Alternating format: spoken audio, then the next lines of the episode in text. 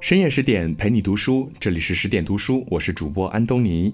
今天要和您分享的文章是《人间再无二月河》，一起来听。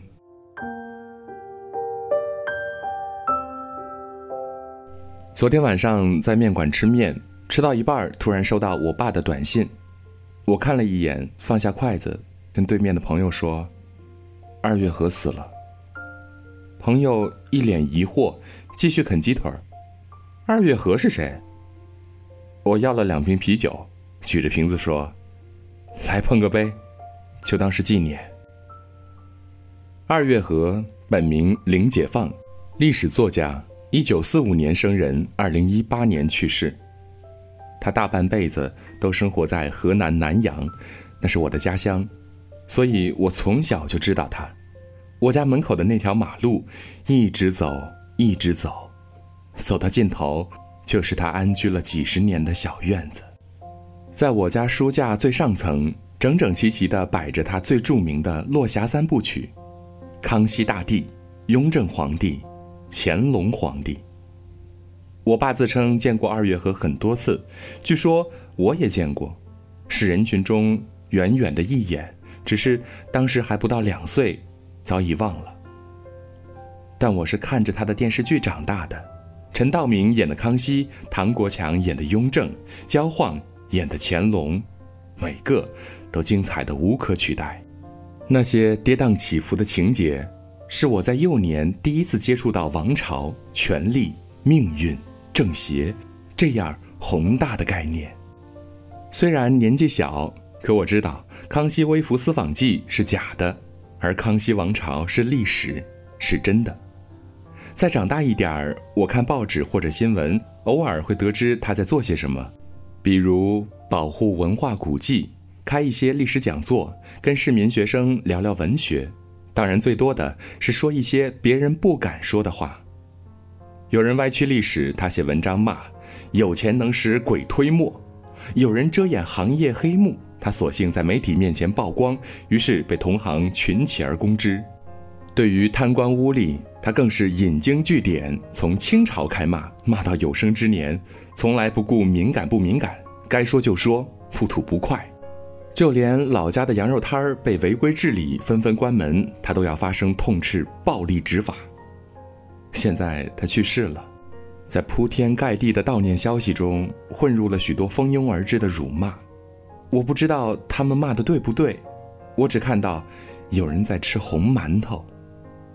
对于恶毒的谩骂，二月河生前说：“好听的听太多要出问题，看看别人怎么骂我也没坏处。”有网友骂得很残酷，但他一点儿都不怨恨，也不去反驳。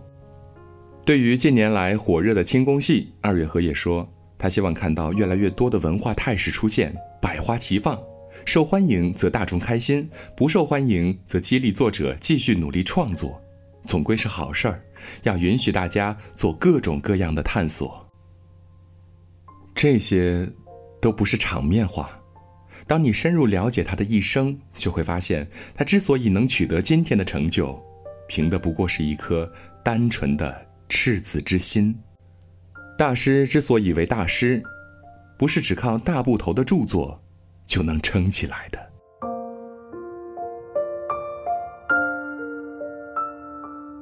二月河的名字来源于二月黄河融化，冰凌解冻，奔腾呼啸，一泻千里。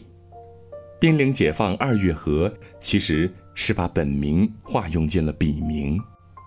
一九四五年，二月河出生在山西，十三岁就到了南阳定居。他嗜书如命，却并不喜欢上学。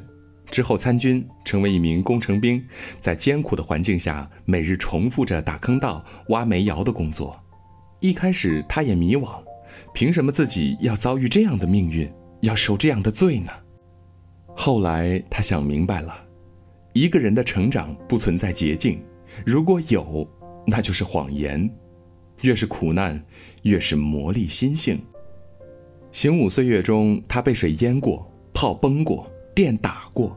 房屋塌了，被埋住过，还出过车祸，吃足了人间的苦，全靠心中一股气儿，咬牙扛过来。二月河的母亲说过三句话，影响了他的一生：一是丝瓜豆荚长得快，一晚上就能长一大扎；水杉长得慢，但最后长得高、长得壮的是水杉。人不怕成长慢，只怕不努力。二是丝瓜豆荚尽管长得长，却靠攀附树木，没有对别的树木的攀爬，它就长不成。人不要靠攀附别人，得靠自己。三是桂花不嫁接就会丛生，长不成大树，嫁接后才能长成桂花树。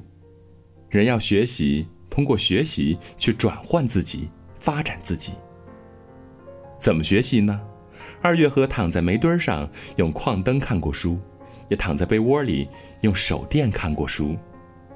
军队里办了图书馆，他就没日没夜地抱着书籍啃；去了驻地没书可读，就自己手抄，反复翻看。等到三十三岁转业回家，他才开始慢慢写一点东西。在别人都忙着找关系升官发财的年代，二月河一头扎进了《红楼梦》的研究，并且因为红学接触到了清史，为今后的创作打下了坚实的基础。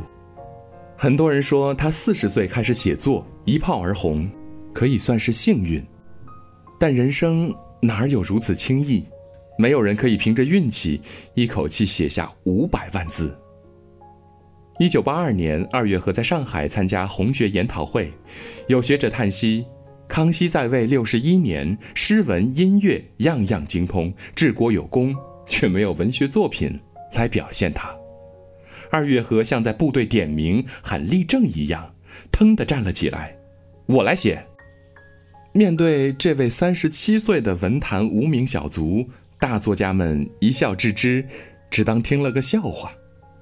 但二月河却为了自己的一句承诺，开始十多年的写作长跑。当时二月河一家三口蜗居在一间小屋子里，二十九平方，里面还堆满了他搜集来的发黄的报纸文献，几乎无从下脚。为了给妻女一个温饱的生活，他只能白昼努力上班。为了完成自己的创作，他必须夜晚拼命写作。在那段时间，他每天通宵码字儿，下了班倒头就睡，半夜十点钟起床，一口气写到凌晨三点，检查完稿子再补觉到七点半，爬起来蹬自行车上班，早餐就是在路边买的一个烧饼。但这样的创作强度是普通人所无法承受的。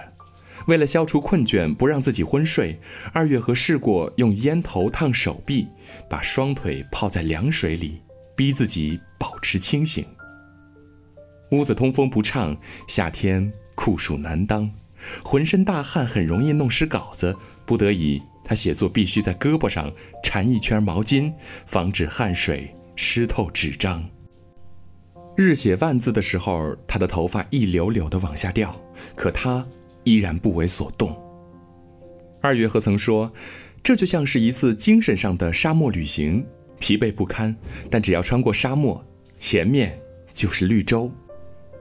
在一个秋天，绿洲出现了，两个编辑摸着了他的家门，说是经人推荐来审稿子。他惴惴不安地奉上稿件。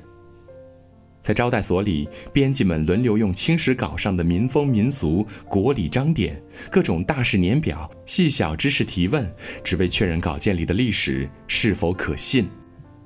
二月河回忆道：“他们看稿只用了半天，考核我用了两天半。”一九八六年，《康熙大帝夺宫》出版了，封面署名二月河，一时间洛阳纸贵。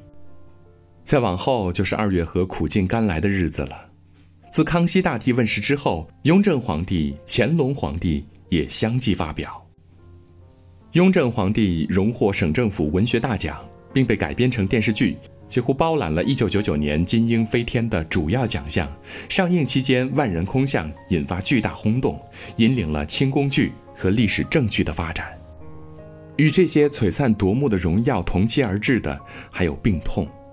常年夜以继日的写作，早就让二月河的身体不堪重负，患上了糖尿病和脑血栓。二零零零年，二月河脑栓塞中风，抢救过来后仍半身不遂。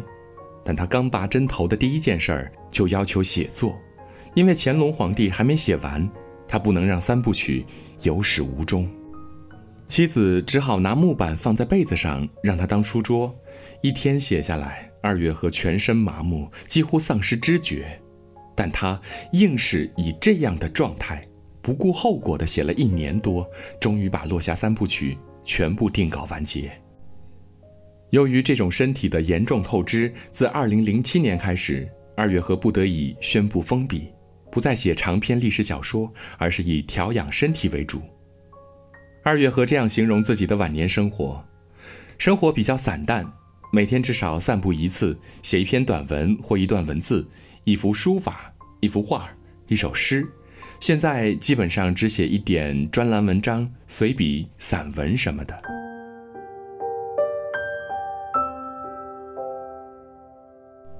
成名之后的二月河身兼数职，但他并没有搬家去省会或者北京。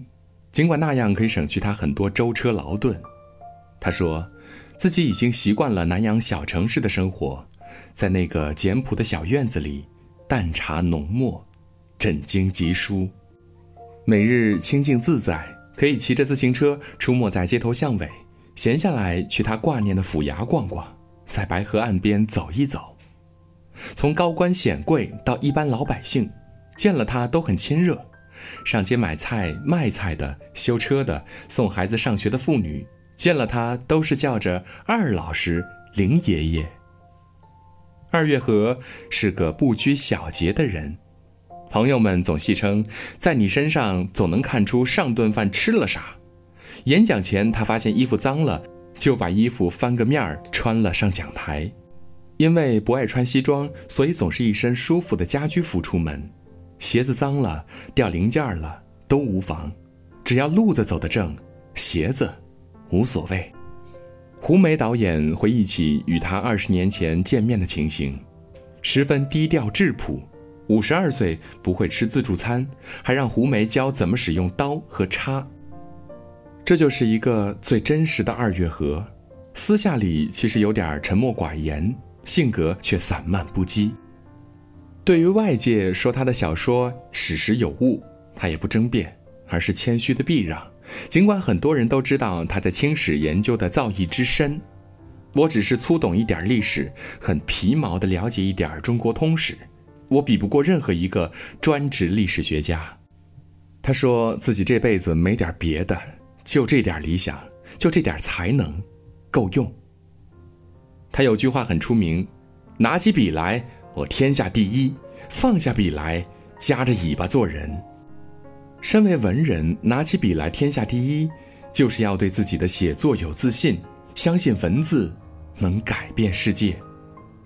但是放下笔，他说自己只是个普通人，就算做了这个代表，参加了那个会，也不过是为跟自己一样的老百姓发声而已，没什么了不起。正是有这样的透彻立于心中，他才能在接受采访时讲出惊人之语。我成名后的心态，既非扬眉吐气，也不是欢欣鼓舞，而是一种发自心底的凄凉。人生的奋斗如此艰难，走到这一步，拥有了一些东西已经很艰难了。欲望是没有穷尽的，为什么要一直去攫取？去抢夺，去追逐，守护好已经得到的，享受当下，才是人生的幸福。他总说自己就是个老百姓、普通人，但他的三部巨著留在这里，就是划时代的证据，是他作家身份的勋章。我爸跟我说，在他那个年代，他第一次看到康熙大帝，是一种冲破天灵盖的震撼。那种文字的质感，几乎让人穿越时空，重回康乾盛世。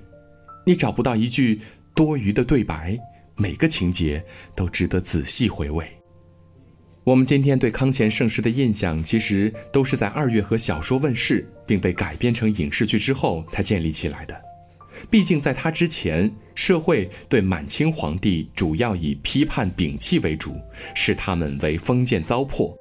直到二月河呕心沥血创作的历史小说，还原了这三位帝王相对真实的面貌，是他凭借着一己之力，塑造出了康熙、雍正、乾隆、孝庄、明珠、索额图、和珅、苏麻拉姑、年羹尧等历史人物的通俗形象，成为了后来人模仿的范本。如果没有这种风向的扭转，我们今天或许看不到什么《甄嬛传》《孝庄秘史》，至少清宫剧不会发展到如此火爆的程度，我们也不会对历史剧如此感兴趣。面对鲜花、掌声，他笑称这是人生的作料，人不能把味精当饭吃。面对各种采访和讲座，他只觉得疲惫和无力招架，急于回到寂寞中去。他说：“热闹是不属于他的，属于他的就是在寂寞中默默的耕耘劳作。”他说自己是黄河的儿子，死后哪儿也不去，让家人给我扔到黄河里面。来年春回黄河上，还望滔滔临解放。只可惜清宫戏台万家红，人间再无二月河。您一路走好。